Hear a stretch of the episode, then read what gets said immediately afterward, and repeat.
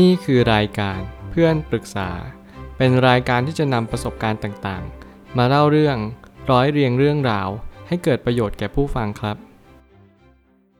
สวัสดีครับผมแอดมินเพจเพื่อนปรึกษาครับ วันนี้ผมอยากจะมาชวนคุยเรื่อง มีแฟนเป็นทอม ซึ่งตอนแรกก็อารมณ์เย็น แต่มาพักหลังอารมณ์ร้อนทำยังไงดี มีคนมาปรึกษาว่า สวัสดีค่ะ หนูมีปัญหาเรื่องความรักค่ะ หนูมีแฟนเป็นทอมนะคะคบกันมาได้จะ 2 ปีแล้วค่ะ พ่อแม่เขารู้จักหนูและหนูก็รู้จักครอบครัวเขาดีเช่นกันค่ะ แต่ครอบครัวเขาเริ่มไม่ชอบหนูตั้งแต่ตอนที่หนูมาคบกับแฟนหนู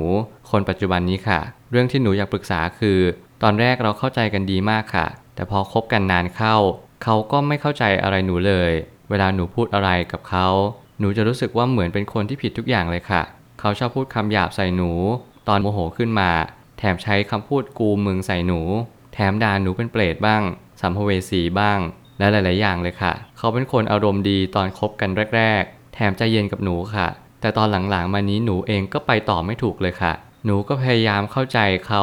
ว่าเราเกิดมาในสิ่งแวดล้อมที่ไม่เหมือนกัน ถูกอบรมสั่งสอนมาแตกต่างกัน แต่ทำไมเขาไม่เข้าใจหนูบ้างคะ เหมือนเขาไม่สนใจหนูเลย เขาบอกกับหนูตรงๆ ว่าเขาไม่ได้โฟกัสที่หนูแล้ว เพราะตอนนี้เขาติดละครมาก จนถึงขั้นวันหนึ่งคุยกันไม่กี่คำบางวันก็ไม่เลยค่ะ แต่หนูมั่นใจว่าเขาไม่นอกใจหนูแน่นอนค่ะ แต่เสียอย่างเดียวคือเขาเป็นคนอารมณ์ร้อน พูดคำหยาบคายบ่อยถึงบ่อยมากค่ะ แต่เขาก็ไม่รู้หรอกค่ะว่าคำพูดที่เขาพูดอาจจะดูธรรมดา แต่มาส่งผลต่อจิตใจคนฟังเหมือนกัน หนูควรทำยังไงดีคะ เรื่องนี้จำเป็นจะต้องย้อนกลับมาถามที่จุดตั้งต้นเลยก็คือ เรารักกันที่อะไร เมื่อไหร่ก็ตามที่เราเดินทางมาไกลสักระยะหนึ่ง คุณจะต้องกลับมาถามตัวเองว่า เราคบกันไปเพื่ออะไรจริง ๆ สิ่งเหล่านี้เป็นสิ่งที่ผมเน้นย้ำเสมอ เพราะมันคือคำถามที่ดีและถูกต้องที่สุด ที่คุณควรจะคาดหวังในความสัมพันธ์ คุณควรจะคาดหวังในการเรียนรู้ในครั้งครั้งนี้ว่า เราจะได้อะไรกับมัน ไม่ใช่เราจะได้เงินจากเขา ไม่ใช่ว่าเราจะได้ความรักจากเขา หรือว่าเราจะได้อะไรจากเขา เพียงแต่ว่าเราเนี่ยจะหาอะไรจากสิ่งสิ่งนี้หรือเหตุการณ์นี้ได้มากน้อยเพียงใด มันขึ้นอยู่กับเรา ไม่ว่าคุณจะมีแฟน จะมีเพื่อนหรือมีครอบครัว ผมคิดว่าแต่ละคนก็จะมีมุมมองที่คาดหวังไม่เหมือนกัน เท่าที่ผมเห็นก็คือคุณต้องการให้แฟนอารมณ์เย็นกว่านี้ พูดคำหยาบคายให้น้อยลงกว่านี้ และที่สำคัญกว่านั้นต้องการคนที่ใส่ใจเราจริง ๆ ซึ่งผมอยากจะบอกว่าทุกคนมีการเปลี่ยนแปลง ไม่ว่าจะเป็นทอมดี้เกย์หรือว่าเลสเบี้ยน หรือว่าอะไรก็ตาม LGBTQ ทุกคนก็ล้วนที่จะต้องการความรักคล้าย ๆ กันหมด ต้องการคนใส่ใจ ต้องการความรัก ต้องการความเมตตา สิ่งเหล่านี้เป็นสิ่งที่ทุกคนต้องการกันทั้งหมด แต่ในหลาย ๆ ครั้ง เราต้องเรียนรู้ว่าความรักมีเกิดขึ้นก็ต้องมีดับไปเป็นเรื่องปกติ ในเคสที่ตอนแรกดีตอนหลังไม่ดีมันเป็นเรื่องธรรมดามาก ๆ เพราะมันคือการเปลี่ยนแปลง บางครั้งก็อาจจะไม่ใช่เป็นคนอารมณ์เย็นด้วยซ้ำหรือว่าบางครั้งอาจจะเป็นคนอารมณ์ร้อนอยู่แล้วด้วยซ้ำสิ่งเหล่านี้เราต้องสอบทานไปเรื่อย ๆ แล้วก็หาเหตุผลว่าทำไมก็ถึงเป็นคนแบบนี้ ผมไม่ตั้งคำถามขึ้นมาว่า อย่างแรกเลยคือ รักกับหลงแยกให้ออก ไม่เช่นนั้นเราก็จะไม่เข้าใจว่าจะทนอยู่ไปเพื่ออะไร บางอย่างอดทนแล้วดีขึ้น แต่บางอย่างอดทนแล้วไม่มีอะไรดีขึ้น ผมอยากจะพูดในประเด็นนี้ เพราะว่าประเด็นนี้เป็นประเด็นที่สำคัญที่สุด ที่เราจะกลับมุมมอง แล้วเราก็ลองมองดูว่าสุดท้ายแล้วเรากำลังหาเหตุผลให้เขาอยู่หรือเปล่า แน่นอนว่าการไม่ใส่ใจ ถึงแม้เขาไม่ได้นอกใจเรา ถึงแม้ว่าเขาไม่ได้มีความคิดที่จะไปจากเรา แต่เขาหมดใจหรือเปล่า อะไรทำให้เขาหมดใจการติดละคร เราลองดูให้เวลากับเขา สักหนึ่งปีก็ได้ ให้เราพิสูจน์กันเลยว่า ถ้าเกิดสมมติว่าเขาไม่ติดละครแล้ว เขาจะกลับมาเป็นคนดี เป็นคนที่อารมณ์เย็นเหมือนเดิมหรือเปล่า และอะไรที่เป็นสาเหตุที่ทำให้เขาอารมณ์ร้อนกันแน่ เขาเบื่อเราแล้วหรือเปล่า การเบื่อเราแล้วการที่เขาไม่นอกใจ และหากิจกรรมอื่น ใส่ใจกิจกรรมอื่นมากกว่าเรา สิ่งเหล่านี้เป็นสัญญาณที่มันชัดเจนมากว่าเขาเบื่อเราแล้ว และนั่นคือความเป็นจริงว่าเราไม่จำเป็นต้องไปถามถ่ายอะไรเขามาก เพียงแต่ว่าเราคุยเราสังเกต เราก็จะได้เรียนรู้อะไรบางอย่าง เกี่ยวกับความสัมพันธ์ที่มันเปลี่ยนแปลงไป คนที่ผิดทุกอย่างไม่มีอยู่จริง มีแต่เรารู้สึกว่าเขามองเราผิดเสมอ ยิ่งเราอยู่ในความสัมพันธ์แบบนี้มากเข้า เราก็จะยิ่งรู้สึกว่าเราไม่สามารถพัฒนาตนเองได้อย่างแท้จริง สิ่งที่ผมอยากให้ทุกคนไขว่คว้าแล้วก็เข้าใกล้กับคนประเภทประเภทหนึ่งก็คือ คนที่ดึงศักยภาพให้คุณดีขึ้น หรือว่าแปลไทยเป็นไทยก็คือ คุณจงหาคนที่จะดึงตัวของคุณ และเขาขึ้นไปพร้อมๆกัน อย่าหาคนหรือความสัมพันธ์ที่กดดันเราลง ไม่ว่าจะเป็นความคิดจิตใจวิถีชีวิต สิ่งต่างๆ เหล่านี้มันถูกหล่อหลอม ด้วยพฤติกรรมแต่ละวันเราอาจจะมองไม่เห็นว่าการที่เราอยู่ใกล้ใคร แล้วเราจะมีความคิดคล้ายเขา ก็ต่อเมื่อจริง ๆ แล้ว เราต้องให้เวลากับตัวเองสักระยะหนึ่งพอเราอยู่ใกล้กับคนไม่ดี สักพักหนึ่งเราก็จะมีความไม่ดีคล้าย ๆ กันมันเหมือนกับว่าอยู่ใกล้อะไรก็เป็นคนแบบนั้น เสพอะไรก็เป็นคนแบบนั้น สิ่งเหล่านี้เป็นสิ่งที่คุณจะต้องเรียนรู้ว่า ถ้าเกิดสมมติคุณอยู่กับคนอารมณ์ร้อนไม่มีเหตุผล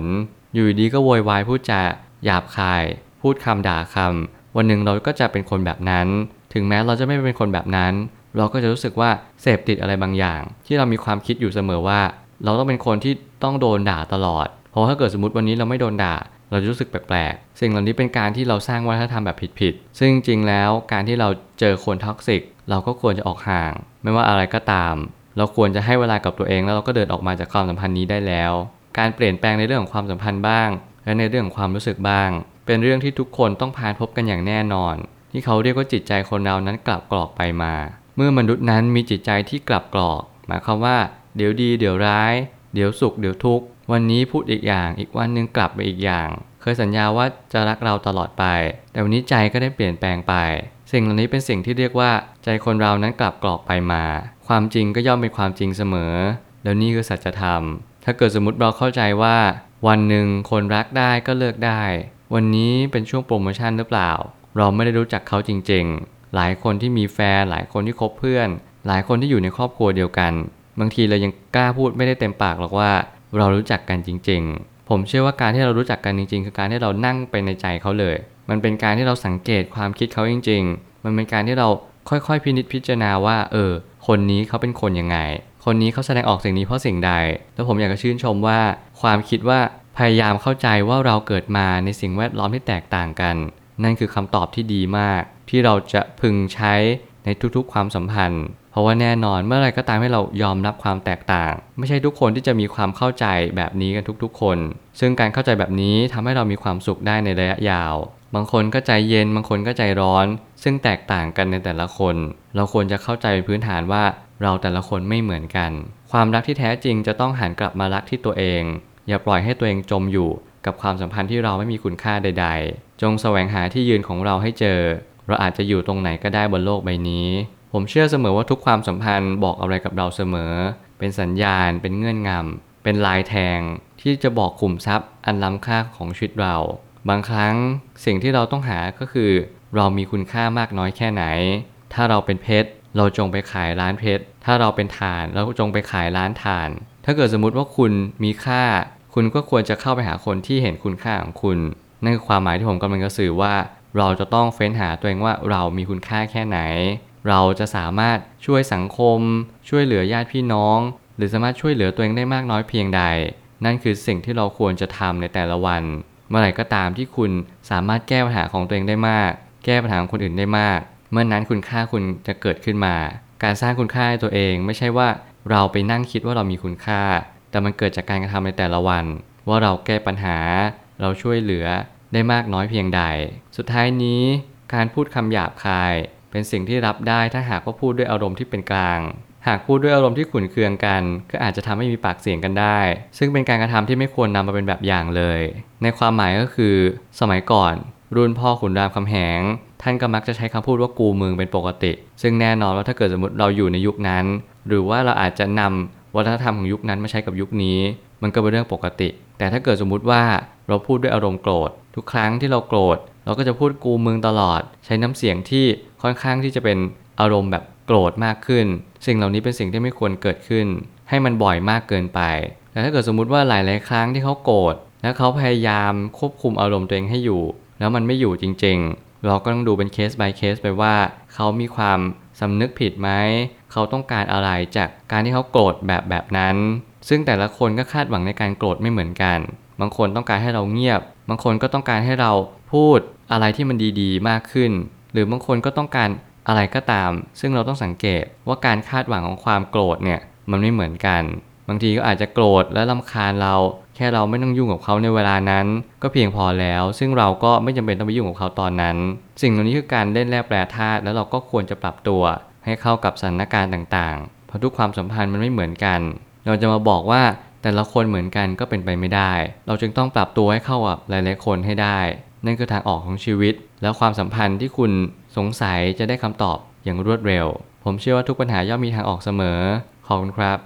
รวมถึงคุณสามารถแชร์ประสบการณ์ ผ่านทาง Facebook Twitter และ YouTube